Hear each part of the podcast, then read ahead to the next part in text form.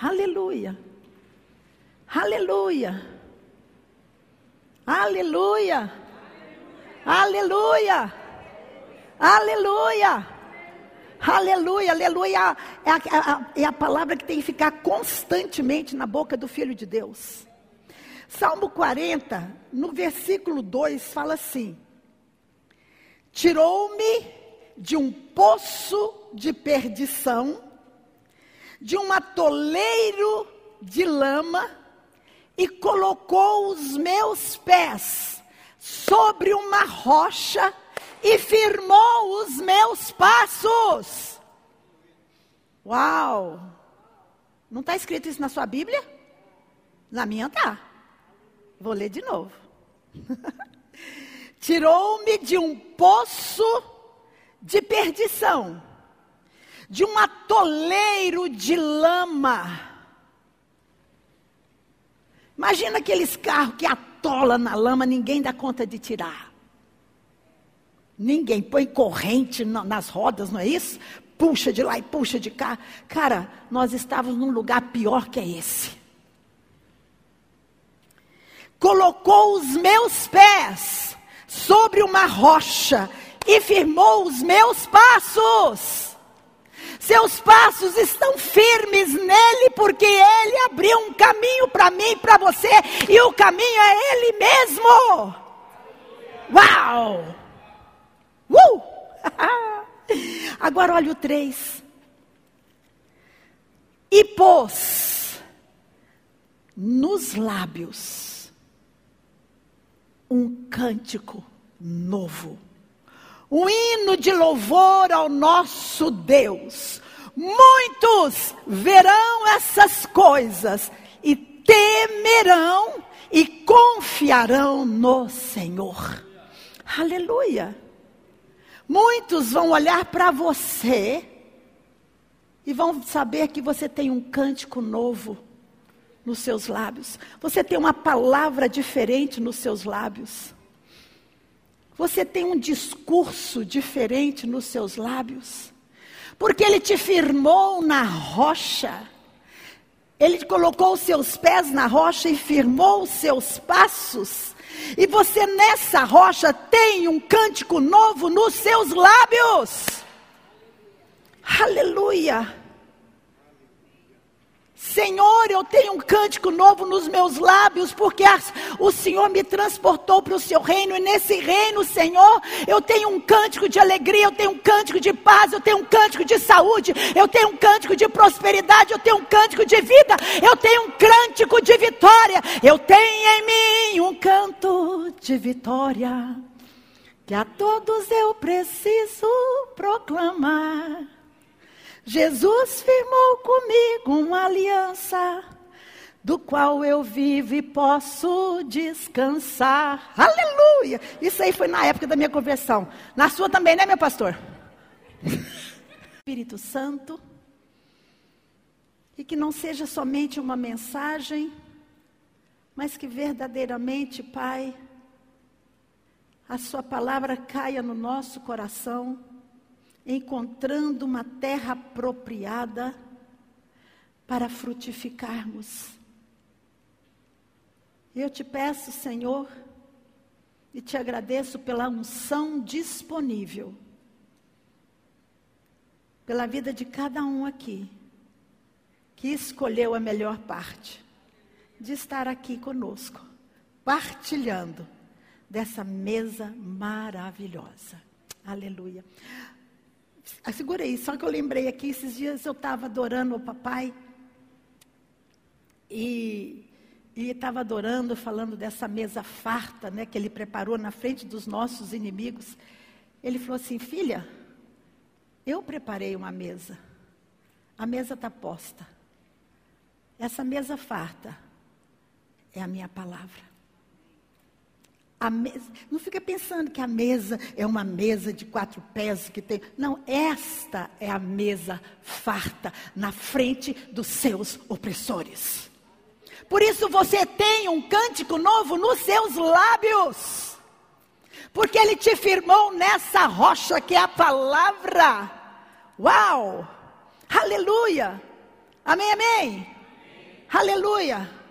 Glória a Deus. Fala, eu tenho um cântico novo nos meus lábios. Amém? Aleluia. Então vamos lá. Segura aí em Lucas 5. Queridos, existe voluntários e voluntários. Amém? O que é um voluntário? É aquele que se apresenta por livre e espontânea vontade. Aleluia! Aquele que se apresenta. Agora, existe o voluntário religioso. O voluntário religioso, ele serve dando o seu tempo de acordo com a sua disposição. Esse é o voluntário religioso. É como que ele estivesse fazendo um favor em tirar algumas horas do seu precioso tempo para uma assistência social, para vir servir alguma coisa. São voluntários que pensam que se fizerem alguma obra social, alguma coisa, eles estão quites com Deus. Estar quite com Deus. Quando eles fazem isso, parece que retiram peso deles. Não, eu fiz, eu já dei o meu tempo hoje, já dei a minha hora, já levei comida não sei aonde, já visitei o lar dos velhinhos, já fui ali com as crianças, já dei o meu tempo, tá perfeito. Sou tão bom que dou um pouco do meu tempo para ajudar os outros. E não, aí Efésios diz que não são as nossas obras que vai gloriar a Deus.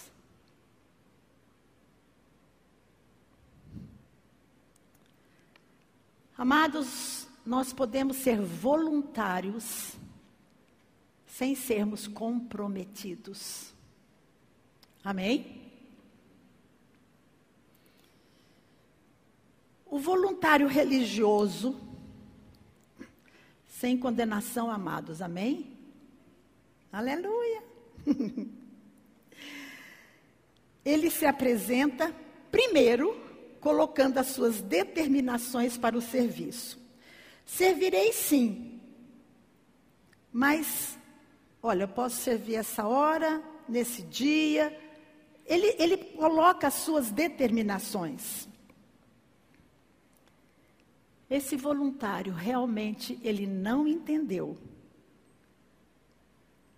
Ele não teve o encontro, eu posso dizer assim, com aquele que o convocou. Porque quando nós temos um encontro com quem nos convocou, quem abriu um caminho, meu irmão, você se derrama inteiramente diante dele. Quando encontramos com Jesus, ele não vai pedir seu tempo, ele não vai pedir nada fora de você. Sabe o que ele vai pedir? A sua vida. Ele vai pedir a sua vida para que ele viva em você. Uau! Radical! Senhor, eu dou isso, eu dou meu tempo, eu dou aquilo. Ele coloca do lado. Porque ele vai pedir a sua vida para que ele possa viver na sua vida. Não sou eu mais que vive, Cristo vive em mim. Gálatas 2:22. Aleluia. Não precisa de abrir, em Lucas 14, 26, ele fala assim. Se alguém deseja seguir-me e ama a seu pai, sua mãe, sua esposa, seus filhos, seus irmãos e irmãs, e até mesmo a sua própria vida, mais do que a mim, não pode ser meu discípulo. Quando, queridos, nós realmente nos rendemos ao Senhor, nós estamos conscientes de quem que nos convocou. Amém? São voluntários que morreram para si mesmo e estão vivos para Deus. Por Ele vivemos, por Ele existimos, por Ele nos movemos. Pedro fala, queridos, que nós nem éramos povo. Não éramos nada. Nada. A lama cobria. Mas Ele te amou, te limpou, te purificou e te colocou dentro dele. Falou, agora vamos embora comigo para casa. E nos transportou para o reino dele. Aleluia! Aleluia! Você não se pertence.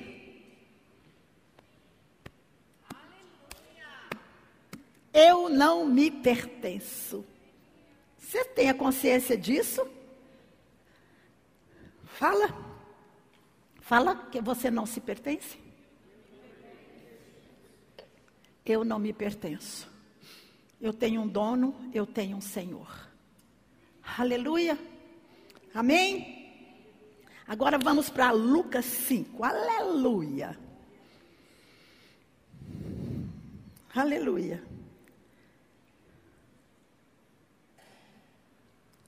Lucas 5 começa assim. E aconteceu que Jesus estava junto ao lago de Genezaré, e a multidão o apertava para ouvir a palavra de Deus. Abrindo um parênteses aqui. É lago de Genezaré, Mar da Galileia, e eu fui dar uma pesquisada nisso. Agora só abrindo esse parênteses. Olha que chique. No Velho Testamento, lá em Números 34, 11, não precisa de abrir, e em Josué 13, 27, faz menção do Mar da Galileia. Ele é chamado de Kineret, e deriva da palavra kinor, sei lá. Que no hebraico, significa harpa.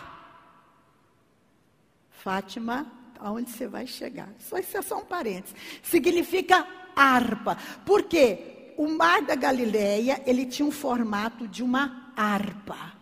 Amém? Agora, harpa fala de quê, queridos? De adoração, de som, um novo cântico. Agora eu quero dizer para você, só para abrir um parênteses aqui. Foi no Mar da Galileia que Jesus acalmou a tempestade. Toca a harpa, meu irmão. Da tempestade, toca a harpa. Glorifica e exalte. Você tem um cântico novo na sua boca? Foi no Mar da Galileia, onde houve multiplicação de peixes, que nós vamos ver aqui. Toca a harpa, meu irmão. Está faltando alguma coisa? Toca a harpa. Muda o seu discurso. Aleluia. Foi no Mar da Galileia que Pedro andou sobre as águas. Toca a harpa. E você vai andar no sobrenatural. E o tocar harpa fala de uma vida de adoração e de louvor ao Senhor. Foi junto ao Mar da Galileia que Jesus alimentou uma multidão. Toca a harpa, meu irmão. Fala para o teu irmão, toca a harpa. Toca. Vocês estão entendendo isso? O louvor. Você vai experimentar de milagres. Você vai experimentar da grandeza desse reino do qual você foi inserido. Aleluia. E outra coisa. Falam eles falam que a harpa foi tirada, eles fizeram uma harpa por causa dos guerreiros que tinham arco e flecha. E quando eles atiravam o arco e flecha, fazia um som naquela corda. Adoração é o maior nível de guerra que você pode fazer diante do Senhor. Toca a harpa, queridos. Canta, glorifique, exalte. Aleluia. Você não vai viver esse sobrenatural, amado, se você viver com os olhos fixos nessa circunstância. Nós já estamos cansados de escutar isso, mas sempre é bom repetir. Amém? Voltando aqui para Lucas 5, no versículo 2. Então ele viu 2 barcos junto à praia do lago. Os pescadores tinham desembarcado e estavam lavando as redes. Entrando num dos barcos, que era o de Simão, Jesus pediu-lhe que o afastasse um pouco da praia e, assentando-se do barco, ensinava a multidão. Jesus falou: me dá o barco, deixa eu entrar nesse barco. Depois de uma jornada de trabalho que os pescadores tinham feito, amém? E quando eu estava hoje estudando isso e vendo, repassando de novo, eu vou falar que é Pedro, amém? Mas qualquer coincidência, está tudo certo.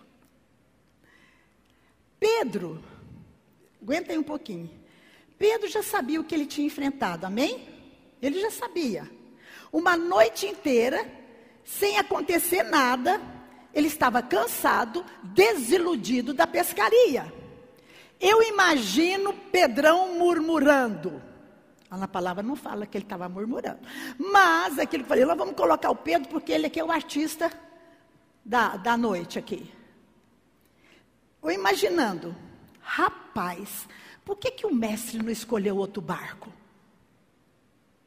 Quero ir embora, quero comer alguma coisa. Depois de muito elucubrar, ele deve ter pensado: bom, deixa o mestre andar no meu barco. Afinal, ele foi lá na minha casa e curou a minha sogra. Lá no capítulo 4. Fala que Jesus foi para a casa de Pedro e curou a sogra dele.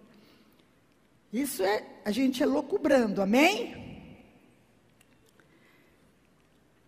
O interessante de tudo é que depois que Jesus, aqui fala assim, o barco ensinava muito, quando acabou de falar, Jesus disse a Simão: leve o barco para o lugar mais fundo no lago e então lance as redes de vocês para pescar. Depois que o barco, Pedro serviu Jesus com o seu barco, logo depois Jesus falou: lança a rede. E eu imaginei Pedro outra vez. Ah, não, de novo não. Tudo bem fazer do meu barco o púlpito dele, mas sujar a rede de novo? Voltar sabendo que nessa hora do dia não tem peixe? Ah, não. Mas, tudo bem. Rapaz, voltando aqui para nós.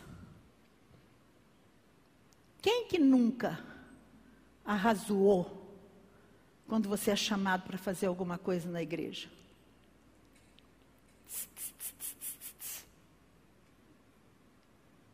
Amém? Aleluia. Pedro não havia pedido nenhum milagre e nem Jesus tinha perguntado o que tinha acontecido ali. Vocês estão entendendo? Aqui Pedro não, ele estava querendo ela ir embora, ele estava cansado. E nem Jesus perguntou o que tinha acontecido. Jesus somente falou: leve o barco para o lugar mais fundo do lago e lance as redes para você pescar. Quando Jesus estava falando isso, ele tinha acabado de pregar para uma multidão. Jesus não estava somente, presta atenção, queridos, esse texto é riquíssimo. Você entra aqui dentro e o Espírito Santo vai te movendo, te levando. Jesus não estava somente ligado naquela multidão que ele estava pregando, mas ele também estava ligado no que estava acontecendo com os pescadores. Ele estava ali pregando, mas ele estava ligado naquilo que estava acontecendo com os pescadores. Ele não estava alheio àquilo. Tanto é que ele falou, leva o barco. E ele vai direto no dono do barco, que tinha passado a noite inteira tentando o seu sustento. Ele vai direto no barco de Pedro. Parafraseando, presta atenção. Quando Jesus falou, leve o barco. Sabe o que parafraseando? Pedro. Willy, Prim, Rejane, pastor Leandro, pastor Emílio, Débora e todos os mais que estão aqui, eu vou mostrar a você o que a sua disponibilidade em ceder o seu barco vai resultar. Aleluia! Eu vou mostrar para você o que a sua disponibilidade em ceder o seu barco vai resultar. Após servir o Senhor com seu barco, pelo fruto da disponibilidade dele dar o barco a Jesus, o que aconteceu? Abundou uma grande pescaria. Aleluia!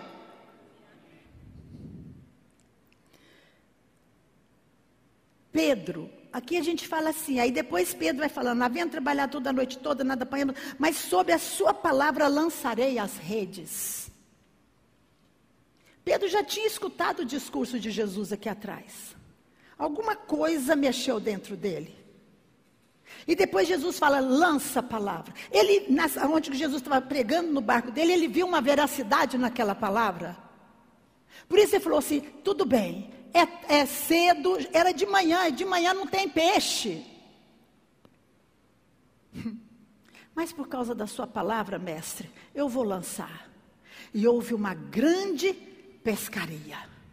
Aleluia! Houve uma grande pescaria.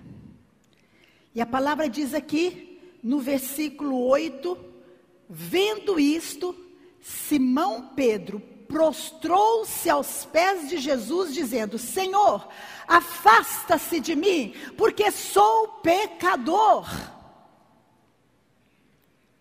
Pedro, diante de tudo isso que ele presenciou, e diante também dos resmungos dele, ele falou, eu sou um pecador. Meu Deus, o que é isso que eu vi? E aí fala aqui, no versículo 9, pois à vista da pesca que fizeram, a admiração se apoderou dele e de todos os seus companheiros, bem como de Tiago, João, filhos de Zebedeu, que eram seus sócios. Então Jesus disse a Simão, não tenha medo, de agora em diante você será pescador de gente. E arrastando eles os barcos para a praia, deixou tudo e os seguiram. Aleluia!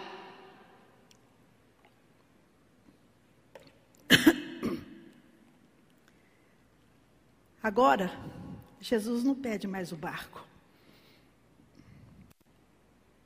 Jesus está pedindo a vida deles. Vocês agora, desculpa, vão ser pescadores de homens. Com esse milagre, eu creio que Jesus estava mostrando para eles. Era uma necessidade pessoal, amém? Eles eram pescadores, a empresa deles era de pesca. Eles tinham que ter o sustento, pagar os tributos, pagar tudo. Tinha uma família para criar. Mas Jesus fala: segue-me, deixa tudo e segue-me. Nesse ato de dizer: você hoje é um pescador de homens. Sabe o que Jesus estava falando? Não precisa de ter medo em seguir-me, porque a tua provisão pessoal está incluso no chamado.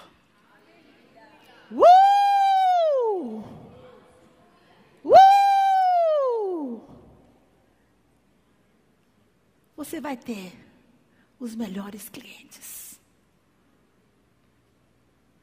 porque o favor de Deus está na sua vida. A sua disponibilidade de entregar a sua vida ao Mestre, Ele sabe cuidar do seu pessoal e da sua família.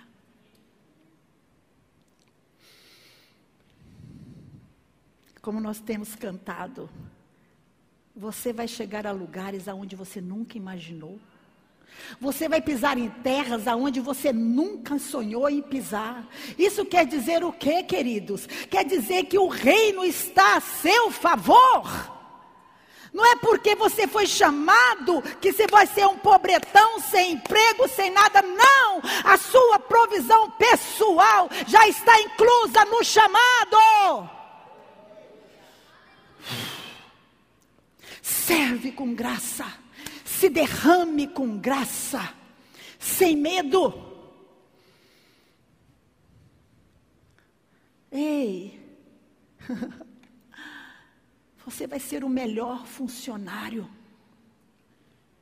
você é o melhor advogado, vão procurar o melhor advogado, porque ele tem uma sabedoria de Deus para alcançar riquezas.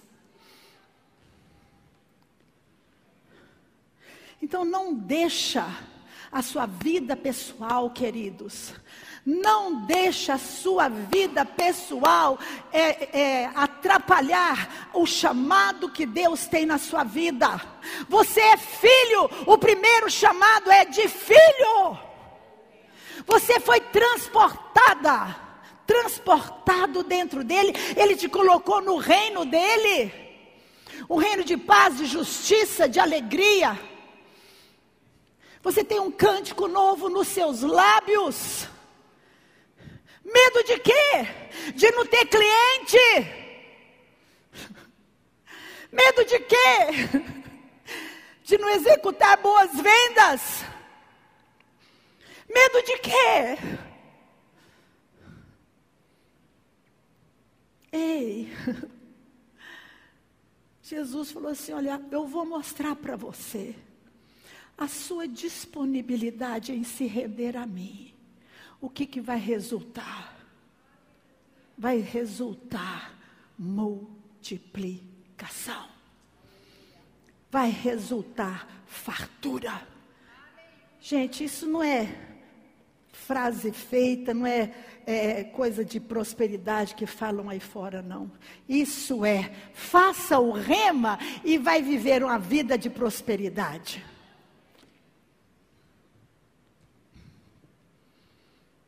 Você tem um cântico novo nos seus lábios. Ele firmou os seus pés numa rocha. Vem vento e vem tempestade, você está em pé. Porque você crê naquele que te chamou. Você crê naquele que te convocou. Você crê naquele que falou: segue-me. Anda na minha pegada. Anda na minha pegada. E você vai provar de tudo aquilo que eu tenho preparado para você. Medo de quê? Muda a sua mente. Muda a sua mente. Leia a palavra. Rapaz, esses dias eu estava lendo Hebreus, quando fala que Abraão entregou o dízimo de tudo a Melquisedeque. Ali ele deu uma luz, eu falei, meu Deus, o que Abraão viu? Que ele se rendeu e prostrou aos pés ali, entregou tudo a Melquisedeque. Se você, querido, não entregar tudo, você não vai ter o tudo dele. Se você não depositar tudo aos pés dele, derrama como água. Derrama, não, se eu derramar água aqui, não vou derramar não, tá? Não tem jeito de recolher. Já foi derramado, você já foi derramado, não tem jeito de recolher aquilo que você derramou. E ele te levanta para uma nova vida.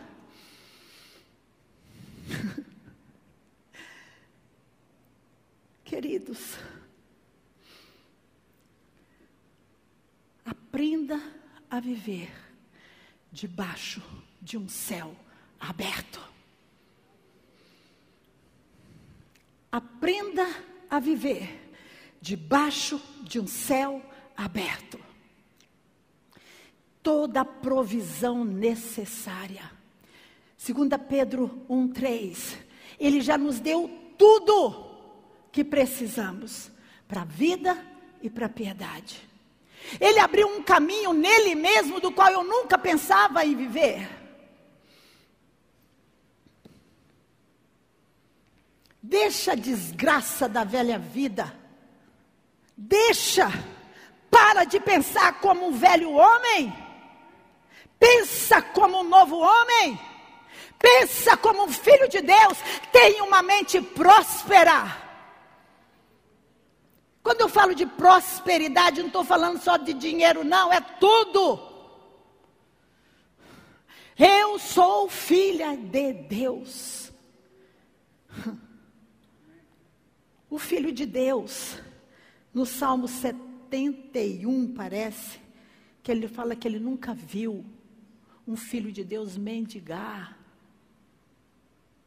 Nós não somos pedintes, crianças. Você não é um pedinte para ficar pedindo 24 horas as coisas para Deus. Deus, você não está vendo. Deus, você não está vendo. Deus, você não está vendo. Ele está vendo tudinho. Pedro não precisou de falar para ele que ele tinha tido uma má pescaria. Sabe por quê? Porque ele está ciente de tudo, mas ele quer que, ali eles não tinham ainda nascido de novo, mas Jesus estava mostrando o que é servir a ele, o que é se render a ele. Aleluia! Como que tu acorda de manhã? Obrigada, Senhor, por aquele cliente que eu vou encontrar hoje. Obrigada, Pai, porque a minha vida tem um cântico novo. E eu acordo todo dia falando isso para o Papai. Papai, eu te glorifico e te exalto, porque enquanto eu viver, cumprirei todos os teus propósitos de vida na minha vida. E tudo eu vou cumprir em saúde perfeita. Eu vou cumprir em saúde perfeita. Eu vou cumprir em prosperidade de vida. Eu vou cumpri-lo em paz.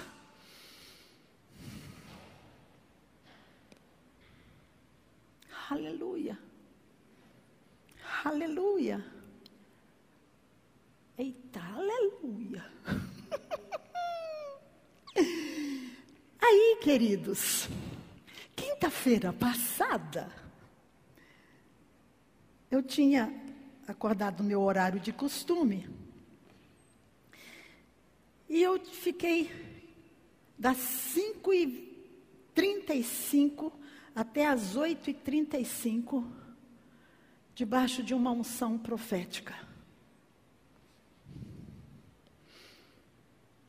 E eu vivo, e Pai, toda vez que acontece alguma coisa, eu pergunto, Senhor, para eu falar para o meu pastor, sempre eu mando alguma coisa para ele, que se não for, ele fala, Né? Eu falo, pastor, olha aí como é que é. Mas não veio nada no meu coração. Aí passa um pouquinho, ele me chama para eu pregar, quinta-feira passada. Mas papai, na quinta-feira passada, o tomou de uma tal maneira, com exortação aos seus filhos. E glória a Deus e aleluia. Amém? Mas aí, ele falou, Fafá, quinta-feira que vem você prega. Eu falei, amém. Eu falei, e aí, pai?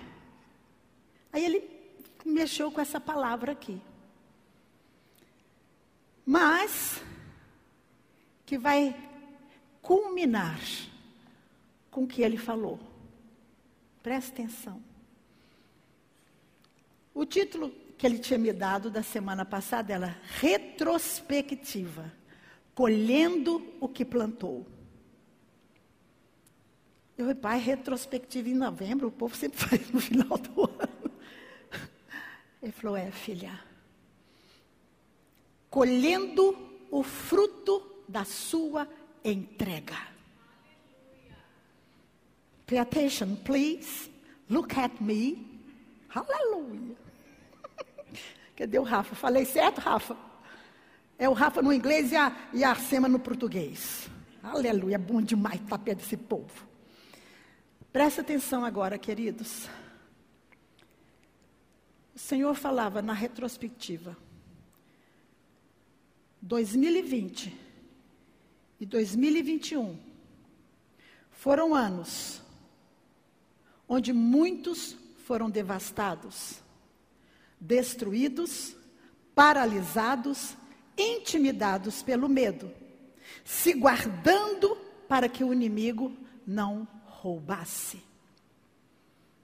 Gideão estava desse jeito, guardando o trigo para que os filisteus não roubassem. Nós tivemos notícia de várias igrejas, várias pessoas que fecharam, outros que não saem até hoje. Mas o Senhor falou o seguinte, veio para a nossa palavra, para a nossa igreja. Mas vocês não desistiram. Continuaram confiando, profetizando, fortalecendo na força do meu poder, andando na minha palavra em fé. Vocês continuaram alargando as suas tendas, aumentaram o todo da sua habitação, vocês não pararam, continuaram com a mão no arado, não olhando para trás e nem para os lados, fixando bem as suas estacas, que são as suas convicções. E o que é convicção? A convicção gera ousadia. Ousadia que foi gerada pela fé que vê o sobrenatural. Estes. Fala, está falando conosco? Enquanto muitos pararam, muitos desistiram. Eu lembro que no ano passado, logo no começo de 2021, o Senhor tinha me dado uma palavra que eu preguei aqui. O descanso do líder fiel. Acho que foi isso. Falando do nosso líder, da fidelidade dele. Nós não paramos. Vai escutando. Vocês colherão abundantemente. Pois nesse tempo, onde pareciam que estavam cercados, vocês estavam em produção para o que foi proposto, entendendo o tempo e quem os estava guardando, não deixando de se alegrar, de estarem juntos no lugar onde vocês foram plantados, fortalecendo, sustentando e edificando uns aos outros. Bora Bora, irmão, não é tempo de ficar com medo, bora! Você não alegra com isso não, meu irmão. Ele continuou, mesmo pelo penoso trabalho das suas almas, combateram um bom combate. E qual era esse bom combate? Qual que era esse penoso trabalho das almas? Da nossa, renovando a mente pela palavra, destruindo pensamentos que se levantavam contra o conhecimento de Deus, tomando cativo cada pensamento em obediência a Cristo e prosseguindo para o alvo, enquanto tudo ao redor falava ao contrário.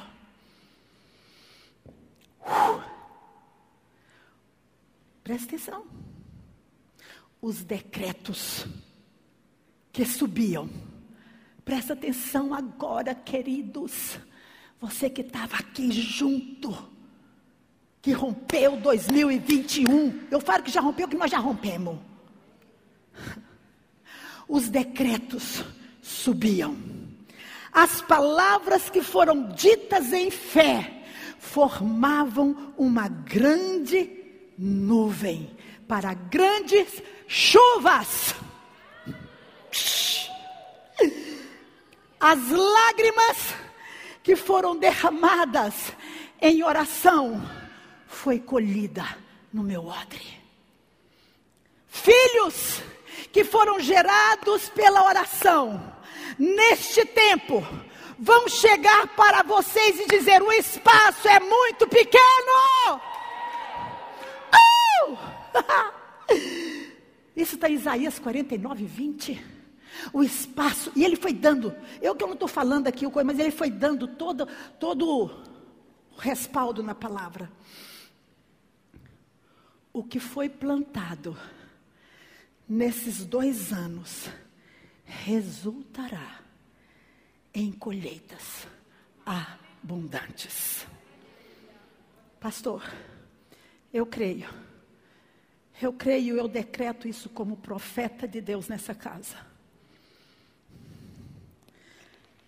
Ano de 2022, a partir de ano de restituição, ano de compensação, ano de aceleração, irmã, estou tremendo, ano de multiplicação, ano de restituição em dobro, ano de colheitas abundante, ano onde todas as nações verão a prosperidade, os benefícios, os favores que eu realizo na minha igreja. Está em Jeremias 33, 9. Ó prisioneiros da esperança. Zacarias 9, 12. Por causa da aliança que eu fiz com vocês, rejubilem-se, cantem, dancem, pois o seu rei veio até você em justiça. Tenham um cântico novo nos seus lábios. Muitos verão essas coisas e temerão, e se voltarão para o Senhor, e muitos dirão: Yahvé chamar, está lá em Ezequiel, Yahvé chamar, Deus está presente.